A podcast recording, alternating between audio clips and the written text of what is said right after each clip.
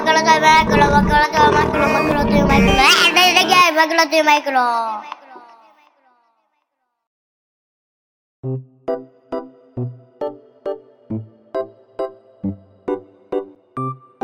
こんにちは。マクロトゥマイクロのお時間です。この番組は日々の暮らしの中で湧き起こる問いや思いなど様々な話題をテーマにマクロの視点とミクロの視点を行き来しながら語り合う番組です。パーマカルチャーデザイナーでイラストレーターの川村若菜です。はい、風紀工房と風紀書房のタカです。ビッグファミリーファームの一ノ瀬彩子こと、幼稚です。よろしくお願いします。よろしくお願いします。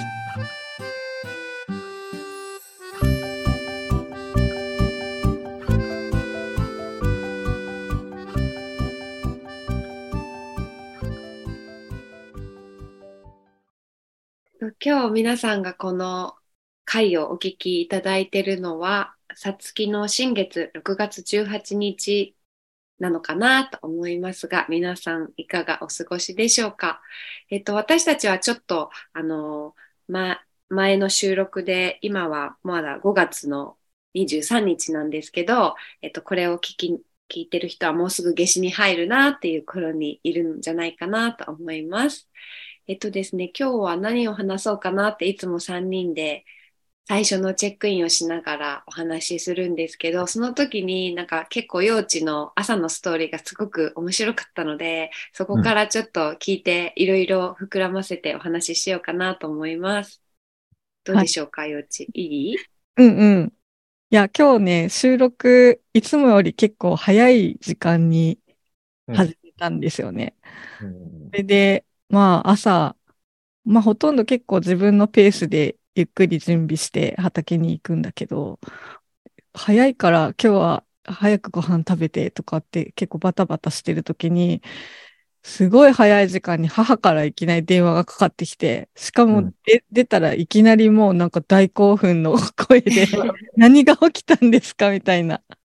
そしたら私がちょっとね、探してほしい本があったんで、実家の本棚にないって言って見てもらったら、いや、本棚、久しぶりに見たら、やばいやばいとか、すごいもう騒ぎうんうん なんか、ずーっと昔に読んだ本とか、うん。あ自分の兄弟のね、妹が読んでた本とか、うん。まあ、いろんな本が入っていて、うん。知ってたんだけど、改めて見ると、うん。めっちゃ面白くて、読みふけってしまった、みたいな。畑に私も行きたいのに、なんかもうずっといたらずっと読んでそうだから危ない危ないと思って今2階から降りてきたとこって言って、もう大興奮で、それでなんか本の話に盛り上がっていってですね。うん。私、高校生の頃に読んでたうん。ジックライフの結構初期の版なのかな。それがうん一冊だけ残ってて、すごいいっぱい撮ってたらしいんだけど、うん。なんかいつだったかまとめて処分ししちゃって、うんああ、もう今すごい後悔してるって言ってたんだけど、でも一冊でも残っててね。で、うん。開くとそこに高校生の頃の坂本龍一があー書いてたっていう。うん。うんうんうんで、その頃はもう活動家としての坂本龍一しか知らなかったから、うん。その後なんか音楽界であんなに活躍する人になると思わなかったんだよね、みたいな話をね、母から聞いたりとかして、へえ。で、今もやっぱりね、あの、名前がよく出てくる評論家の人とかの、その時代の記事とかも載ってるから、うん。それも面白くてねって言って、なんかね、そういうの雑誌って本当、まあその時代は結構雑誌って繰り返し繰り返し同じようなテーマが繰り返されるからだんだん読まなくなったりとかして、もういらないかなってす捨てちゃったりとかするんだけど、でもそうやって何十年も経ってから開くと、うん。ね、こんなこと書いてあったんだって 思うことあるよね。うん。うん。いや、お母さんもなんかタイムカプセルのようなね、なんか、なんだろう、その頃の多分きっと高校生の幼稚とお母さんが多分こういう会話をできてたかわからないけど、なんか時空を超えてさ、なんかつながり合えた感じがさ、なんかするなと思って、そうそう。なんか本って、なんか、あ、色あせないっていうかさ、逆にさ、色がさ、また戻ってくるみたいな感覚ってあるなっていうのを今、幼稚の話を聞いてさ、うん。すごい思った。うん。それでやっぱり、それを開いたことによって、忘れてたような思い出が蘇ってくるっていうか、なんかこう、母が高校生の時に、なんか知らんけど、折々に近寄ってきて、いろんなことを話しかけてくる先生がいたらしくて、うん。うん、ななんだかすごいわお母さんのことに、こう、興味を示してたらしくて、うん。で、その、なんでそんなこと言ってくるのか、その時はわかんなかったんだけど、なんかその先生から、うん。若いうちに洋書を読めって言われたんだって、その時はなんでそんなことを言われるのか全然わかんなかったけど、今その先生の年よりももっと年がね、上になって、そう、この年になるとね、洋書は読めないんだよ。本当に若い時じゃないと無理だから、あの時ああ言ってくれたの、本当うん。意意味わかんなかったけど、今になるとわかるね、とか言って、うん。本を開くことでね、そういううん。なんか昔の思い出が再生されるという。う、ん。うん、いい話だなと思って。ねえ、面白いね。なんか結構その、ここのさ、ラジオ始めた初期の頃もさ、紙に印刷することとかさ、本とメディアみたいな話もしたけどさ、やっぱ私たちにとっても結構本っていうキーワード、あ本の紹介の話もしたりとかしてさ、うんうん。なんかまたここでこの本について話せるの面白いなって今思ってました。あの、タカさんもさ、今ね、うん。自分の工房のお向かいなのかな？花屋っていう場所を作ってて、うん、そこも結構本にまつわる人たちとか、なんかいろんな試みがあるって言ってたんだけど、聞いてもいいですか？うんうんうんうんうんうんうん。花屋ね。花屋は、うん、うん、うんと、まあ年に4回、風呂敷古本市っていうのをやってるっていうのが、まずは軸になってる気がしますね。それをやっぱり年4回やるってことは、なんか振り返ったり、お礼参りをして、次の準備をして、やって、お礼参りをして、次の準備をして、やって、お礼参りをしてっていうのをもう淡々と2年近くやってるから、なんかすごいこう日々に本があるっていうのが普通になってるよね。花屋。で、やっぱり本がメディア、メディウム、媒介物、うん。ち人と人をつなぐもの？あ、何その本？いや、これね、最近買ったんだけどさ、まだ読んでないんだけど、こんな感じでさ、みたいな。会話がすごい自然に生まれるっていうかさ。うん。うん。ね、自分の関心事を勇気出して口にしなくてもなんか拾ってもらえるみたいなのもあるし。で、まあ、毛と晴れで祭りとして、また市として、なんかこう、年4回やってるけど、まあ、その流れもあるし、僕が日常的にやってる活動も混ざって、保養とか、放射能対策とか、放射能とか原発とか、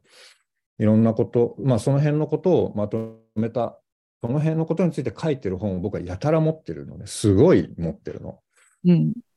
20年書い続けて、もらい続けてるから。で、これは絶対捨てない方がいいってすごい思ってるから、残ってる。で、そういう人が他にもいて、はしょると、前回話した気がするし。うん、で、また最近、あ、っていうかそういう場所を作ったんですよ。原発保養ライブラリーっていう本棚を。うんうん。で、そしたらそれがあることで、実は自分もすごい持っていてっていう方と出会って、持ってきていいですかっていうので、ぜひって言って持ってきてもらって、うん。段ボール何箱分も。で、おお、これははみ出ると思って、うんこの前、あの、その風呂敷古本市に出してくれてる、出展してくれてるユリイカ書店っていう名前になった。ユリイカ書店のマキさんがと一緒に本棚もまたでかいの作って、ほんでやってますね。で、あれ前回話したかな？その後の展開として、うん。あの、いわきの話した？いわき？あ、いや、ないね。いわきに大古滝屋っていうよ昔からの旅館があって、その中に結局その資料、紙に残ってるものとか言葉とかを受け継ぐ、聞くとか読むっていうことで、例えば同じことを起こさないみたいなことっていうのはあって、自然の津波とか、ね、原発事故すらも自然災害にしてしまったとしても、うん。そういう状況になった時に自分たちはどういうふうに対応して、結果どうなったかっていうことを一人一人違うから、それを語り継いでいくことでうん、なんか、あの風化させないとかっていうよりも、まあリアルにもう一回じゃあ自分の身に津波が来た時に逃げ方、そういえばあの人こういうこと言ってたな、みたいな。こうしちゃったことを後悔してるみたいな話とか言ってたな、みたいな。うん。うん。うんあ資料館が重要だっていうので、そこに資料館を作ってて。でそこにあの、保養の立ち上げの話とかもやっぱり消えてってしまってるから、うん。その時のチラシとか、ボランティアスタッフの呼びかけとか、タイムスケジュールとか、献立とか、予算、なんか決算表とか、出してもいい一時情報はもうそこに残したい。うん。で、今もやってる保養活動のいろんなパンフレットとかも見れるっていう保養コーナーを作ることになって、でそれも保養の関西のネットワークのメンバーが、この前その提案をしてくれて、そういうことになったので、とりあえず3年間その準備室をやりたいから、資料を集めて、うん。アーカイブ化することをしたいし、まあ、関連の書籍とか関連の映像も置きたい。っていう話のプレゼンが、うん。たまたま俺の、僕の、その、花屋の、中津の花屋に原発保養ライブラリーっていうのを作って、うん。保養カフェっていうのを続けてきますっていうプレゼンの直後。っていうか、その2つの、その2つプラス、もう1個、福島にみんなで行ってきた時のうん報告みたいな話で、なんかあれ？その、いわきの話と中津の話ってこれ一緒にやった方がうんいいっすよねってどっちも言って、どっちもがそう言って。で、今度その中津の花屋のリニューアルプレオープンの日に、そのいわきの保養コーナーをやるって言った人が来てくれて、その話もしてくれて、うん。で、ここに2冊あるやつはいわきにも持っていこうとか、いわきに2冊集まったら、中津といわきに置こうとか、うん。雇用の情報に関するデータは全部両方に置こうとかっていうふうになって、で、僕もそのいわきの雇用コーナーの立ち上げ準備室のメンバーになった。うん、なので、なんかこう、中津の花屋のうん。原発保養ライブラリーが、なんかこう、位置づけ、宇宙に位置づけられたみたいな。いわきと連携しています。そして3冊あるものは、国立国会図書館に納本するっていう意思をそれをまめに、まめにっていうか、まあ多分俺がやることになる部分が多いけど、やっぱそうすると、僕らは国会議員経由で、その国立国会図書館にアクセスするっていうのをもう国民の権利として持ってるから、うんうんお願いすると結構してくれるのね、こういうテーマの本をあの集めてほしいとかって言うと、その資料のコピーとかくれたりするの。海外の保養に関する事例の資料を欲しいとかって頼むと。うんうん。なので、ちょっとそういう話にこの1ヶ月でなりました。まずは。惣菜。すごいね。いわ面白いなと思ったのが、その、なんかこう、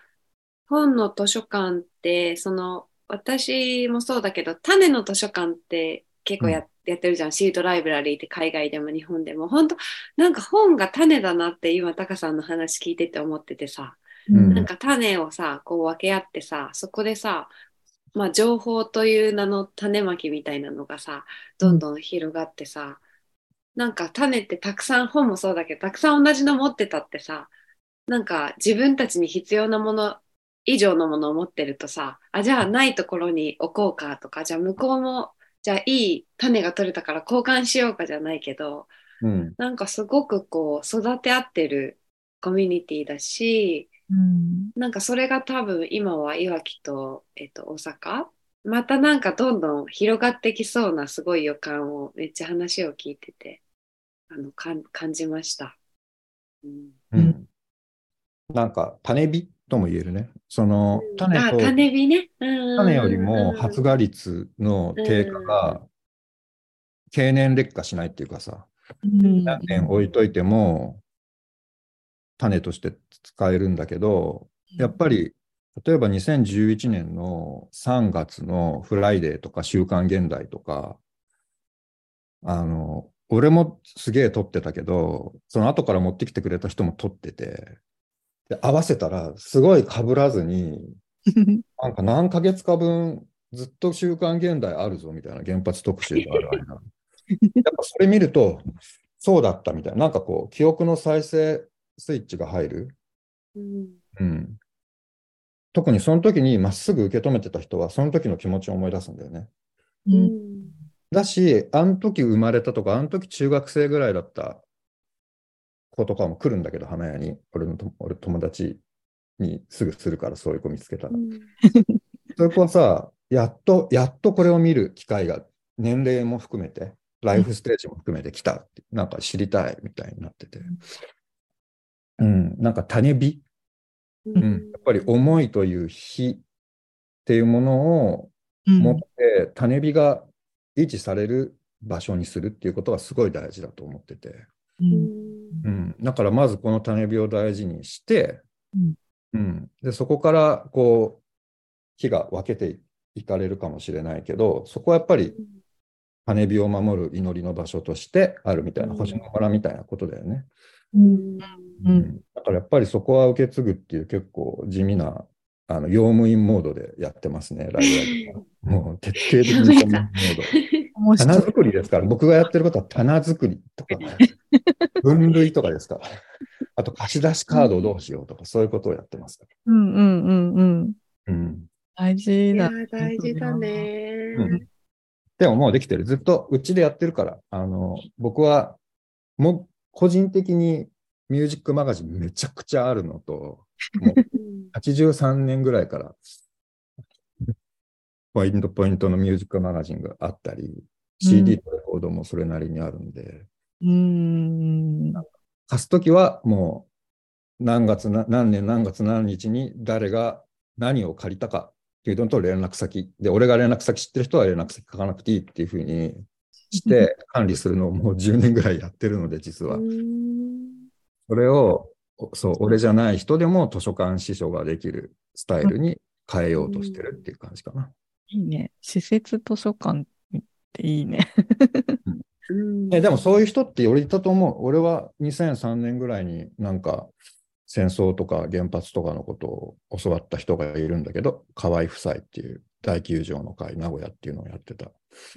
っぱり家に行くともうすごいあるのよ。HS と本が、絶版の本も。で、昭和の戦争1巻から13巻ぐらいまであって、ああ、すごい。買わないでしょ。で、あの人もその人だって見てないし、年一で見るかどうかぐらいですよ。うん。だから借りていいですか？って言って、とりあえず1巻借りて、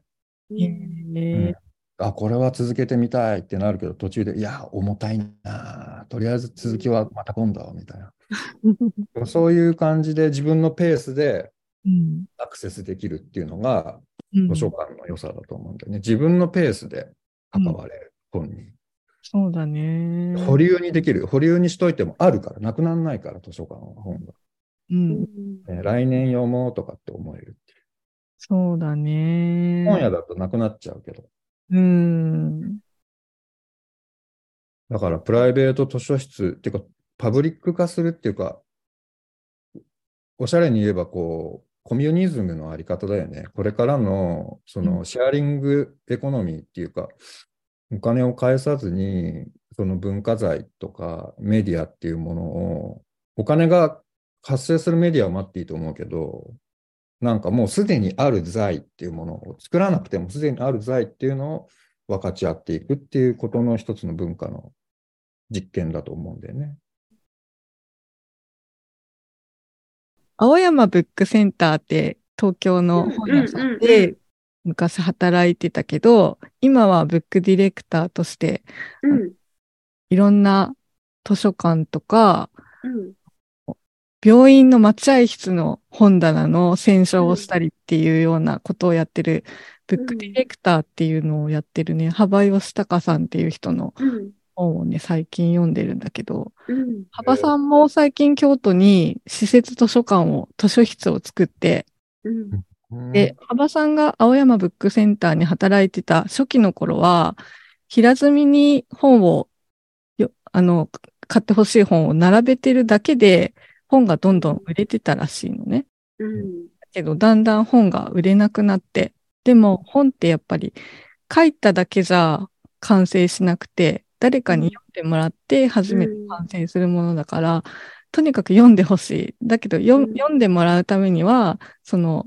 差し出し方をいろいろともう試行錯誤していく中で、まあ、ね、その本、本を読んでもらうための試行錯誤の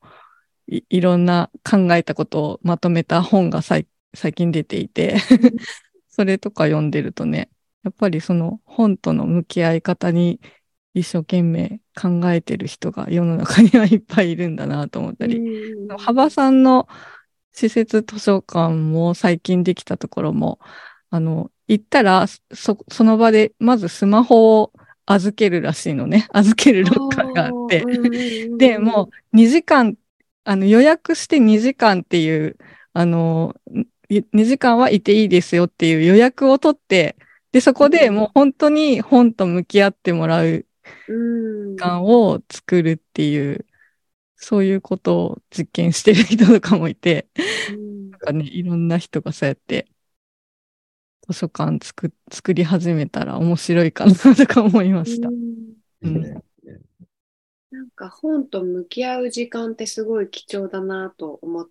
てて、うん。結構さ、この本を読むタイミングとか、読んでてもなんか違う情報が入ってきて、それこそ携帯とかさ、あ、この言葉ってもうちょっと調べたいとかさ、言っちゃうとさ、もう本の時間っていうよりかはさ、違う時間になってる時もやっぱあるなと思った時に、うん。その試みってすごく面白いし、まあそれが、あの、おのずとできる人もいるんだけど、結構刺激がさ、やっぱ日常生活に多かったりうん。するとさ、昔は電車乗っててさ、結構移動時間に読めたりしたけどさ、うん。電車も乗らなくなったらさ、畑で読む感じでもないしさ、ってなったらって思うと、そういうなんか本とゆっくり向き合う時間ってめっちゃ贅沢だなと思って、うん。行ってみたい。なんかそういうコツっていうか、こう、うん。ここ、こういう時間をむ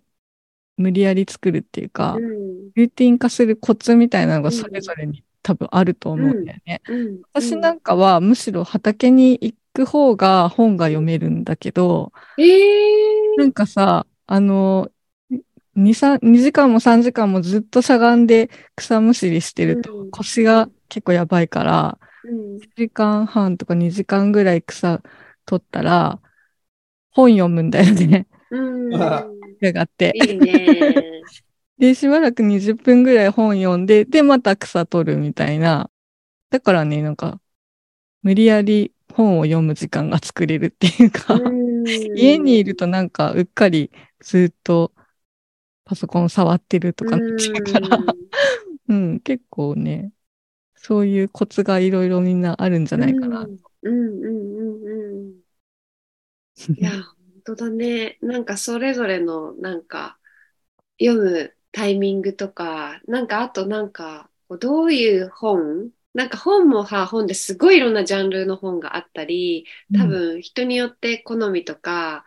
なんか私も話してて結構、あ、こういう本が私は好きなのかもとか、あ、タカさんとかだったらこういう本が好きなのかなみたいなのを結構想像しながら今日はお話ししてたんですけど、また本にまつわるようなことがちょっと続けたいなっていう気持ちがあります。っていうことで、ちょっと名残惜しいですけど、一旦、さつきの新月の会はこれにて次に続こうかなと思います。今回も最後までお聞きいただきありがとうございました。番組への感想、質問、こんなテーマで話してほしいなど、など、info at 3rings.shop へ皆さんからのお便りもお待ちしています。ではまた次回満月にお会いしましょう。ありがとうございました。